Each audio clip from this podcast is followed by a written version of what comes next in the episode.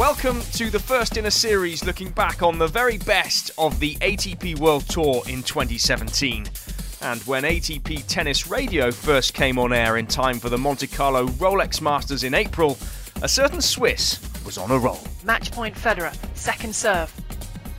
Serve comes down, backhand flick to the feet of Wawrinka, who plays the backhand back to the backhand. They're going backhand to backhand cross court. It's looping from Federer. He's out of court, Wawrinka. Inside in goes Federer. Stretch from Wawrinka. Volley winner, Roger Federer!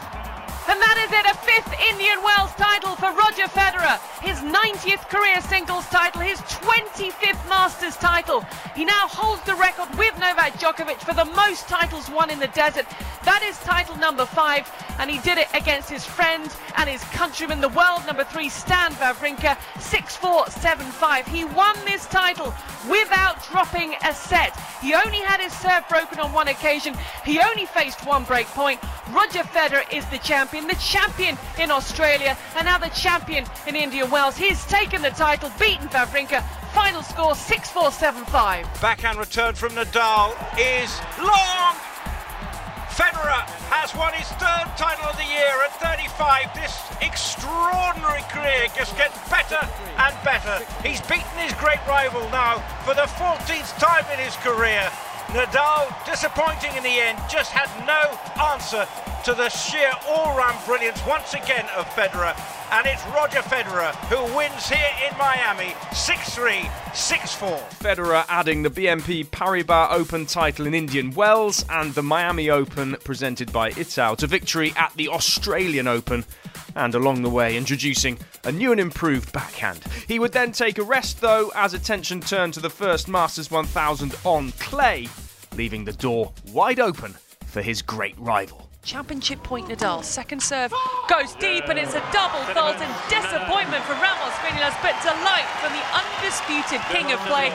That is his 10th Monte Carlo title. It's his 70th career title. 50 of them have come on clay. Rafa Nadal comes through against Albert Ramos Vinolas in straight sets 6-1, 6-3. So, a 10th Monte Carlo Rolex Masters title for Rafa Nadal, and it was to set in motion the most extraordinary clay court season.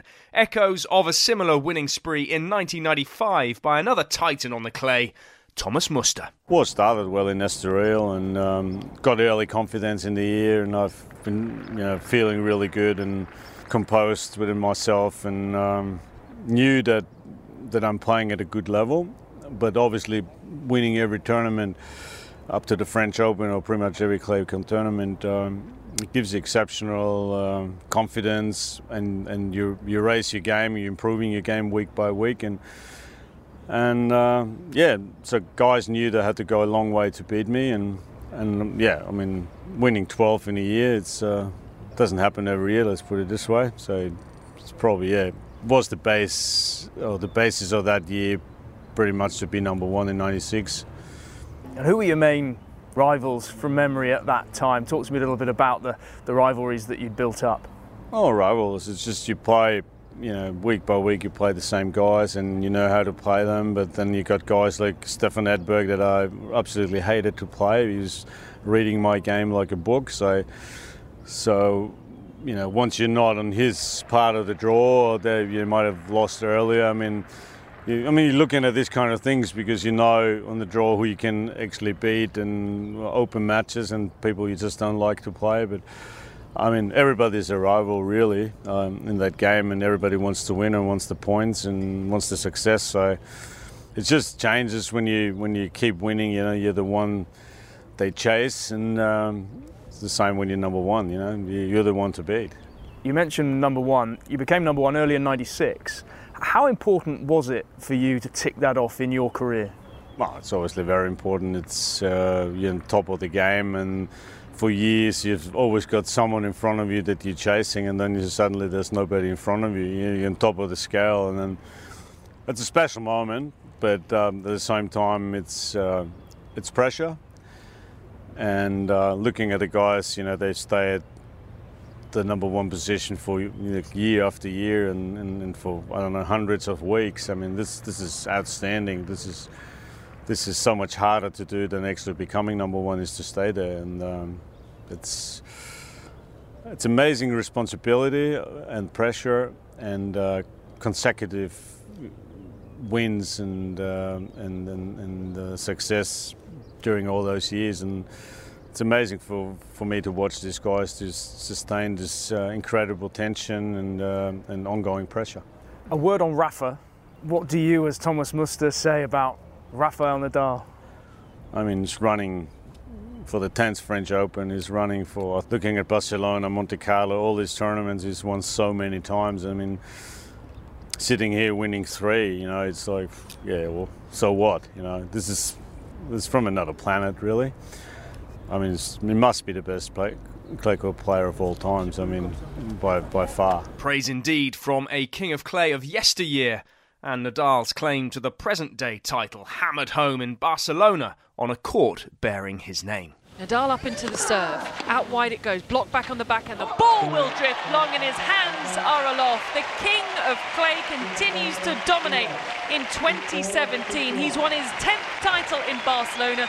The double decimer is complete and he did it without dropping a set. Rafa Nadal comes through against Dominic Thiem in straight set 6-4, 6-1. So heading into the second clay court Masters 1000, the Mutua Madrid Open, Nadal was printing the headlines but all that was about to change when Novak Djokovic announced that he'd split from his support team, including longtime friend and coach Marian Vajda. Well, uh, I've experienced a couple of changes recently, so uh, I'm feeling like I'm in the transition period at the moment, and uh, uh but I'm excited to to experience new things, a new chapter, and uh, Madrid will be the first tournament uh, without now my ex team that I was with for for last 10 years. Um, so uh, I look forward to, to, to see how I'm going to feel on the court. So far, the practice week has, has went very well. Why, why did you come to that decision re- regarding your coaching team, and how difficult a decision was that to make? Well, it was it was definitely not an easy decision, considering the close relationship I have had with all these guys for over the years. I'm very grateful to, to their commitment and professionalism, but more than anything, their sacrifice and friendship. Um, they were always there for me in, in, the good and bad times, and we've been through so many wonderful memories together, and that we will take with us, uh, regardless of, of the, the professional decisions. And um, it was all in good spirits, but we all felt like we needed something new, so we all we'll all uh, we'll of course stay friends, but uh, you know this this new chapter of life um, is, was a necessity for, for all of us, and to to move on and hope to get the best out of it. You spent so many years rising to this incredible period of dominance you had over the last couple of years. In a way, are you relishing this this challenge of fighting your way back to, to the top again?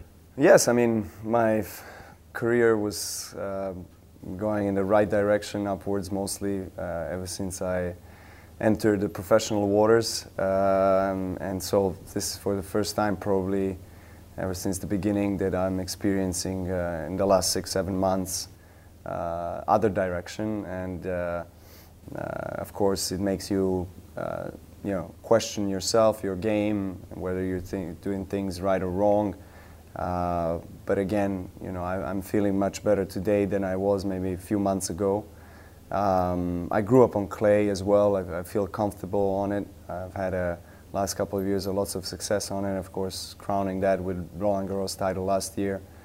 So um, you know, I, I, just look forward to competing. I love this sport. I love hitting tennis ball on a daily basis, whether it is whether it's an official match or just a regular practice session. So I, I trust the process. I trust my own abilities, and uh, and I, I, hope that life will. Uh, um, life will uh, grant me with some some success in the the near future. The announcement sent shockwaves through the sport. Even world number one Andy Murray, a junior alongside Djokovic, was surprised. I mean, obviously for us it appears like it's all of a sudden, but maybe it, uh, you know it's been something that had been discussed for, for a while. You just you just don't uh, you don't know. Um, What I will say though is it is, it is difficult, you know, traveling with. It's, it's great in some ways, but it's also difficult traveling with the, the same person or same people for 10, 11, 12 years. Um, it's very rare nowadays to see teams or coaching relationships last that long, um, just because of how how intense it is. Um, a lot of traveling, a lot of time away from you know families. You're spending a lot of hours in the day um, together, and um, yeah, maybe maybe Novak just felt like it was you know it was time for a change, or he felt like he needed needed a change. Um, but um, you know, rather than seeing it as a, a, negative thing, it's been, you know, obviously a very successful relationship he's had with all of those, all of those guys. I'm sure they still, I'm sure they parted on on, on very good terms, and um, yeah, see see what Novak's next next moves are. But it's, um, you know, ten years is is a very long time, and it, I know it's definitely been that long with Marian, but it seems like you know M- Milan and um, Gigi had been around a long, a long time as well. So it's, it's, it's, a long period to be with all of them. Commentating on events in Madrid was Andy's former coach, Alex Corretja, who's still very much involved in tennis and working now for Spanish television. I love it because uh, I'm having fun. Uh, I like that the spectators they have a feedback to us and they're telling us how, how nice we're talking or explaining things and at the same time it's good for me because I've been there before and I can communicate it to them and trying to make them understand what's going on on court. It's not just the ball; it's going from one side to the other side just because no reason, and that's what I, I really like it. I, I, like to interview the guys on court after the matches because I think it's very nice. They open up their, their hearts, you know, they're happy when they when they win, and I, I do enjoy it very much. Was it something you always wanted to do? No, I never thought about it, uh, but since I retired, I had the chance of uh, doing it, and I don't know. Uh, I was lucky enough. Feedback from people is very, very nice, very good. Uh, they're happy about it, and I can do it for Spanish TV, and I'm working as well for Eurosport, so I'm very pleased about it. In terms of this tournament, it's a real celebration of Spanish tennis, isn't it? What, what do you make of Spanish tennis as a whole at the moment? Spanish tennis has been always great. I think, of course, uh, having one of the best of the history like Nadal always helps. But we've been having so many good players uh, in, in, every area. And right now, I, I, would say that we are enjoying a nice moment. We will see what's going on in the next few years. But of course, at the end, it's better to enjoy the, the present, you know. And I think we have good males, we have good female players, and good variation of, of players. You know, some of them they play better on clay, some of them they play better on hard courts, and I think overall we are uh, players where we work very hard, we develop our game the, the best we can, and we always try to improve. Rafa looks like he's getting close back to his best, ominous for everyone else. Rafa, he is playing very well, and it's unbelievable because we thought that it was going to be very difficult to see him back playing at his best. But I kept on saying, like, don't ever doubt on Rafa, because that's uh, almost an offense. I think it's a little bit absurd to think that Rafa will never get back to his top level, and he proved that he is ready to, to be better again. Yeah. Do you remember first seeing or hearing about this young Nino, Raf- Rafael Nadal? Yes. Uh, first, we met him when we were playing Davis Cup final in Barcelona, and he was holding the flag for our team. He was so shy, no words. Uh, look at us like this, very introvert, not talking at all. And then I had the chance to practice with him once in a very winter day in Barcelona. Uh, he was wearing with t-shirt and shorts and i was getting to the practice like on monday morning like 9 a.m and it was cold and i was wearing like big jacket and hat or whatever you know and then scarf and everything. And and he was ready. And i was like are you not to warm up? And he said no i'm done. I'm, I'm ready. I'm ready to hit. Okay so i took some time ran around the court and uh, i hit the first ball and he just went and boom and hit it so hard So that was my first impression with him, and I stopped the ball and I said, like, you always hit that hard the first one? And he said, yeah. From the very beginning, I hit the ball as hard as I can. I'm like, okay. How old was he? He was 16 at the time, yeah. Wow. H- how do you think history will reflect on Rafa down the years? I'm not so sure we, let, us say, I, am not so sure we understand what Rafa did.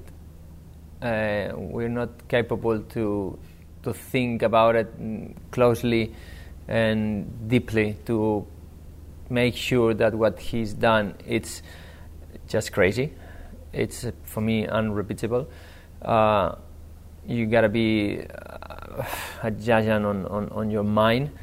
Uh, you gotta be probably the, the greatest ever. Not only in tennis, I'm not so sure mentally would be another person that would be tougher mentally than him. And that same mental fortitude was again on show in the Madrid final. Nadal at championship point reaches, serves into the body, and the forehand drifts over and crosscourt pushing Thiem back, and Thiem hooks the forehand crosscourt. Up the line goes Nadal, the stretch of the backhand, the backhand volley from Nadal is too good, and he's done it! Nadal wins Madrid title number five, career title number 72, 52 on clay, and his 30th at Masters 1000 level. He is the undisputed king of clay, and with this win, he moves to world number four. Rafa Nadal has defeated Dominic Thiem in straight sets 7-6, 6-4. Nadal's indomitable form continuing against one of the pretenders to his crown on clay, Dominic Thiem. The steely young Austrian already famed for his ferocious work ethic and monumental playing calendar under coach Gunter Bresnik. Dominic is not somebody who makes big jumps in his in, in his development.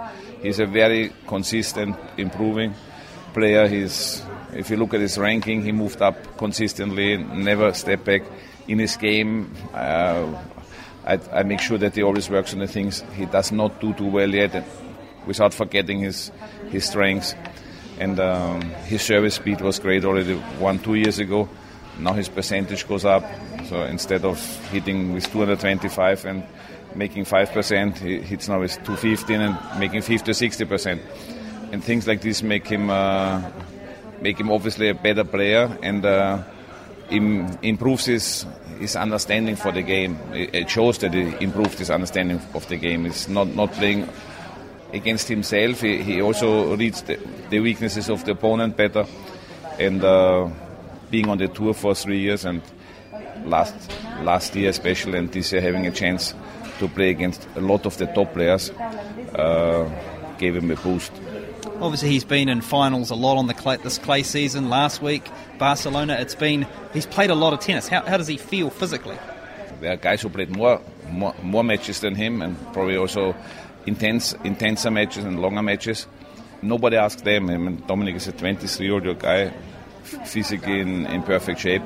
So this should never be a problem. I, I think if a tennis player cannot play 100 matches a year, eh, he's in the wrong profession.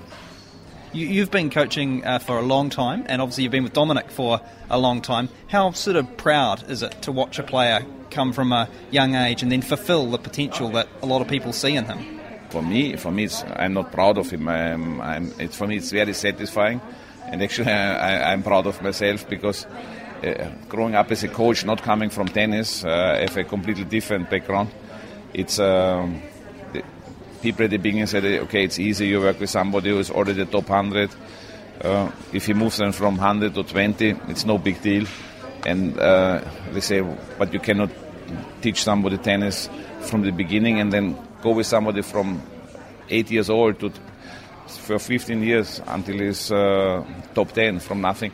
This is, uh, for me, the last proof that I'm not the worst coach on the tour a lot of people obviously look at the, the top sort of four or five guys in the world, um, and they obviously they, they, look at the Djokovic, Nadal kind of people, and then just below them is the likes of Dominic. When will Dominic be the world number one? I always focus on developing his game. Uh, his uh, his strokes need to improve. He, there are a few things in, in the tactical department. I think he doesn't do great. If he does this, he's, he's going to be a better player, and by being better player, he's going to win a, a, few more points and then maybe a few more matches. When he will be, it doesn't matter if it happens. if it's tomorrow or in 10 years, I don't care. It, this is for every every player one of the biggest goals.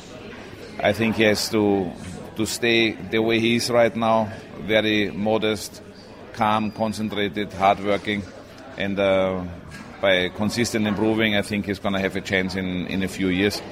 Depending on the other guys, who maybe some of them improve faster than him, like I always mention Kyrgios, Zverev, Pouille, some young Russians, Khachanov. I probably forgot a few guys now, and I don't know everybody.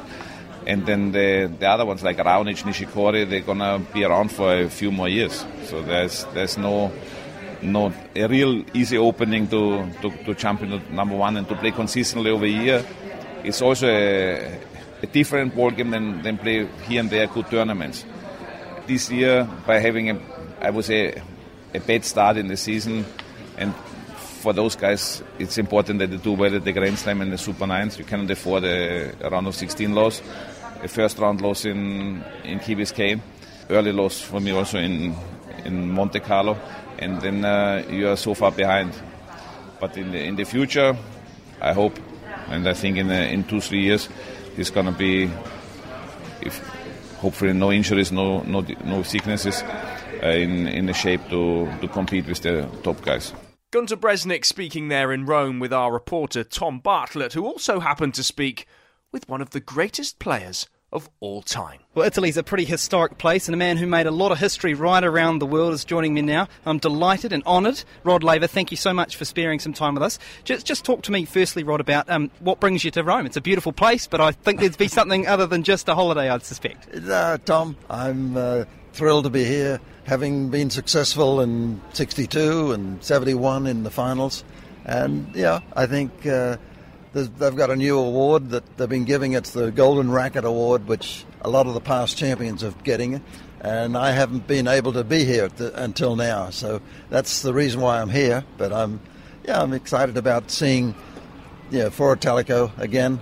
You know, seeing the courts, the, the hedges, everything is about the same except the two new or the brand, the brand new centre court out there. And you know, I'm, you know, as I say, it's it's hard to be everywhere, but you know, when you're creating a career and playing well, you know, it's it's a wonderful memory to have, you know, Nicola Pietrangeli or Man- uh, Manolo Santana, you know, all here, and you know, and so it brings back good memories. Tell us about those memories. What do you remember about those two wins? Because you won a lot of tournaments around the world, but what about Rome in particular? What what stood out for you? Well, you know, this is this is clay court tournaments. You know, when in Australia, you know, we played and learnt how to play on grass courts. And yes, we had hard courts down in Australia, or clay courts, but they weren't this type of clay. It's, this is a, a different surface, and, and you have to understand how to play on this surface. And, you know, I, I got my good share of beatings the first couple of years, but I, I, I worked at it. I got, got to all the tournaments. I said, just enter, enter me in all these clay court tournaments. I've got to learn how to play on this stuff. And so that was that was yeah the, the beginning of 60 61 and then so in 62 I was able to win this. And uh, so I had a, had good years you know for the grand six the Grand Slam in 62 and the, and then in 69 and of course I had turned professional in 63 never thought I'd ever see Wimbledon and the US Open and Australian and the French but all of a sudden open tennis came around and allowed us to do this. So, you know, I, I'm pretty thrilled with having my yeah my name on a lot of the trophies, and you know, it's it's diff- a different world. You know, we had little rackets when we started. Now we've got you know the, the, the new age of the composite racket. You know, a lot bigger, and people that start the game as a child, you know, they understand how to use this racket better than if we took it up knowing everything you know, you still have to learn how to use this racket. And so, you know, I think it's uh, it's nice to see, you know, myself here at Foro Italico. It, it, it is amazing. It's, you know, like you say, nothing's changed, but everything has changed. and I think seeing the hedges that were here, you know, 80, 90 years ago, and you think, no, that couldn't be. But it is. What's it like, Rod, to come here? Obviously, you mentioned a couple of names, Manolo and, and Nicola. I mean, it's pretty special. You guys have been sitting there watching these gladiators out on centre court this week, but nice to rekindle some old friendships from, from Italy and around Europe. Oh yeah, I think uh, Nicola Pietrangeli, yeah, and Manolo, but Manolo and I, we played a few few matches here, and uh, you know, I think Manolo and I played at the at the French, and I, I didn't play Nicky at the French, but uh, it was it's nice to be able to be here playing and competing, and yeah, you, it does bring back good memories of all the matches that we played, some that we've forgotten, and and of course they're the ones that I lost. But and I know because Nick, Nicola Pietrangeli mentioned it a couple of times. Says, "No, I won that match." Oh, okay, you can have it. what have you made of the tennis this week? It's been a pretty enthralling week on the ATP World Tour. Yeah, the ATP, and you know, it's it's good to see you know, the whole world of tennis being ex- it keeps exploding every year, and you know, seeing this, the the sponsorship, you know, the prize money structure is up. More and more the young players that are now great players, Zverev and Thiem. There's a lot of good players that are knocking at the door to the, the top guys. You know, although when I watched the last match with uh, Djokovic, uh, it was hard to believe that he could play this well for the sustained amount of time he did. So, you know, I think the, the French, this particularly the French coming up, seeing you know someone like you know, Rafa Nadal owns the French Championship, and you know I just marvel at that uh, that you know class of, of a player that could win so many tournaments on clay. I know Monte Carlo and this Barcelona and the uh, Madrid. You know, was some of the great players, and you know, the, you have to play your best tennis to win these matches.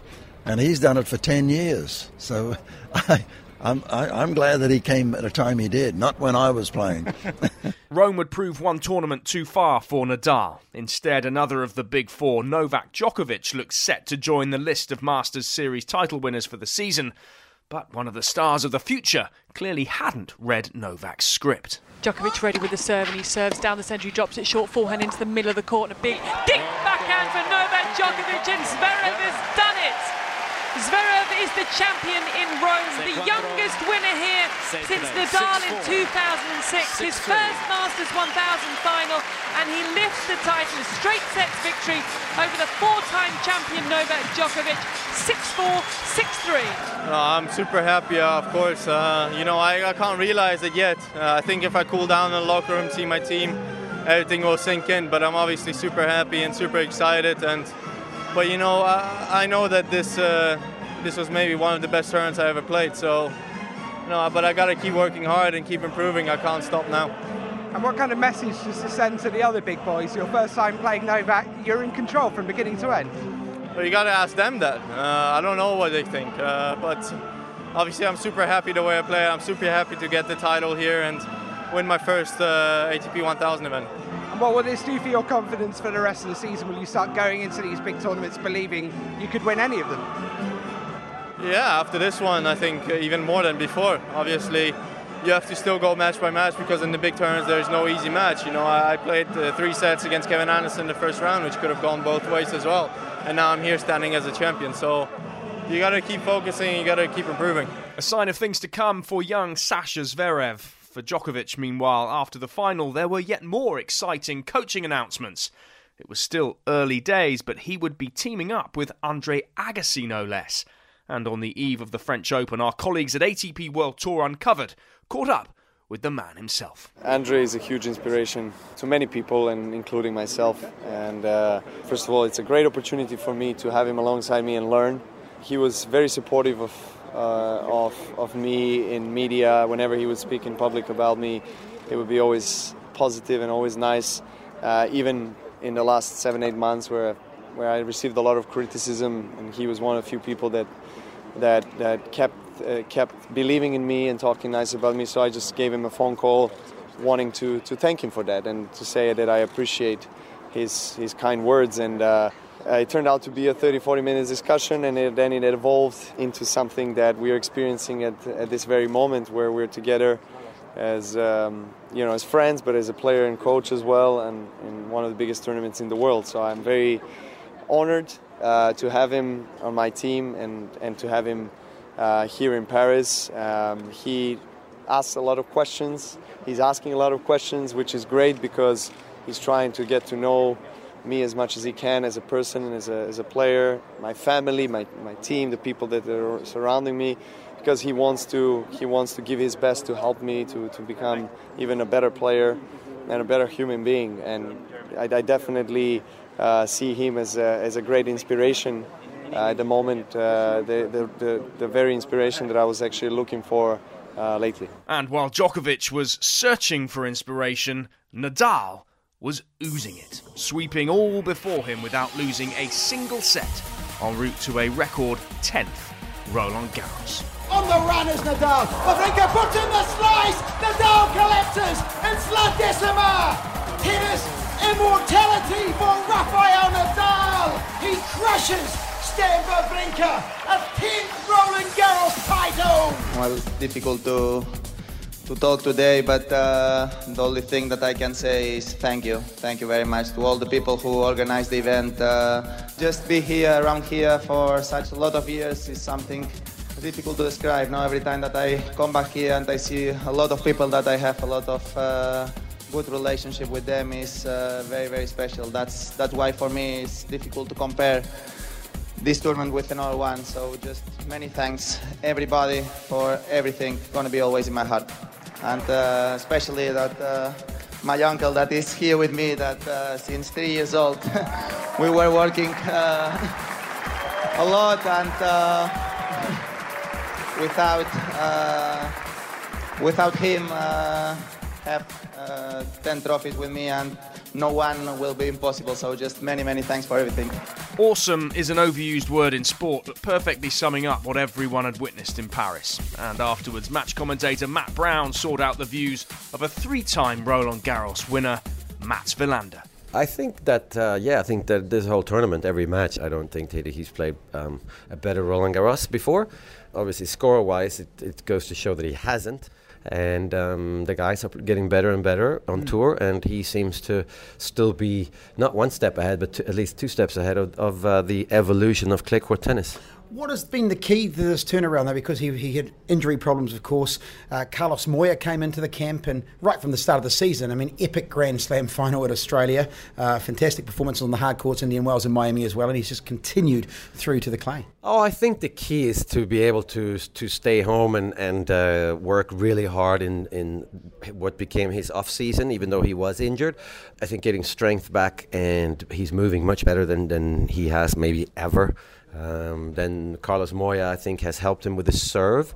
Uh, he's moving the serve around in the service box way more. He used to be very predictable with his serve, at least for most of his career. He had a, a spell uh, four or five years ago when he was going for his serve and hitting it really hard. Uh, but I think now he hits it with uh, purpose. He understands why he needs to serve to the right hander's forehand more often mm-hmm. with his first and second serve. And then the fact that here in the finals now against Stan Wawrinka, you, there are no holes on his side. On his side of the court, there used to be um, a bigger bigger gap on his in his own forehand corner, but suddenly he's taken his own backhand earlier. He stands close to the baseline, so you can't push him back, and therefore the, the, the ball comes back faster to him to his opponent, even though he's hitting backhand. So uh, he's improved um, everything in his game, and um, he's not winning Grand, I mean French Opens because of his forehand anymore. That's obviously a bonus now. Um, his backhand is great, his serve is great, everything uh, is um, better. I think it's better than ever. La Decima finally clinched, a fitting way to end the clay court season with the Kings crowning glory, an achievement that left many. Among them, Alex Corretja, Alberto Berasategui, Novak Djokovic, Andy Murray, Marin Cilic, Dominic Thiem, Jo-Wilfried Tsonga, and Thomas Muster simply in awe. I'm not so sure we understand what Rafa did. What he's done, it's just crazy. It's for me unrepeatable. Uh, you gotta be probably the, the greatest ever. Not only in tennis, I'm not so sure mentally would be another person that would be tougher mentally than him. The king, the king of clay. I think the, the best player of all times on clay court I think Rafa gave to this sport a lot. He gave us to the to the Spanish tennis. Uh, he, he's giving still a lot. and uh, we have to thank him for what he did for tennis, what he's doing for tennis, and what he's doing for the kids, for the for the ones that are watching on TV because. Uh, he's an amazing player and an amazing person. He's not called uh, King of Clay for, for nothing. It's been amazing what he's he's done here. He obviously uh, he feels extremely comfortable um, on on the courts and yeah on, on the clay. I think his his focus, his determination, uh, his work uh, work ethic. And also his uh, hunger to win and win and win again, again, again. Uh, you cannot hit almost any winners against him, so it's it's like you feel it's feels like you play against a wall. Some team, you know, looking for Decima for uh, many years, I would say uh, uh, for for 50 years, and uh, and Rafa in in, in a little bit, a little bit more uh, of 10 years are able to to get this Decima, and yeah, that's just unbelievable. It's just so uncomparable. It's so outstanding. All these tournaments he's won so many times. I mean, this is just. Um, it's from another planet, really. And um, I mean, it must be the best play, clay court player of all times. I mean, by by far. That's it for this week. Join us next week when we look back on a grass court season that saw Rogers return. I'm Seb Lauzier. I hope you've enjoyed this week's podcast. Remember, you can find it on TuneIn and on iTunes, where you can also leave us a review. And if you like the podcast, you will almost certainly want to tune in to the ATP Tennis Radio channel, which is available 24 7 throughout the year and live every day of the Masters 1000 events and for the finals of the 500s. You can listen through ATPWorldTour.com and via the TuneIn and Tennis TV apps as a free to listen option. Thanks for listening. Join us next week.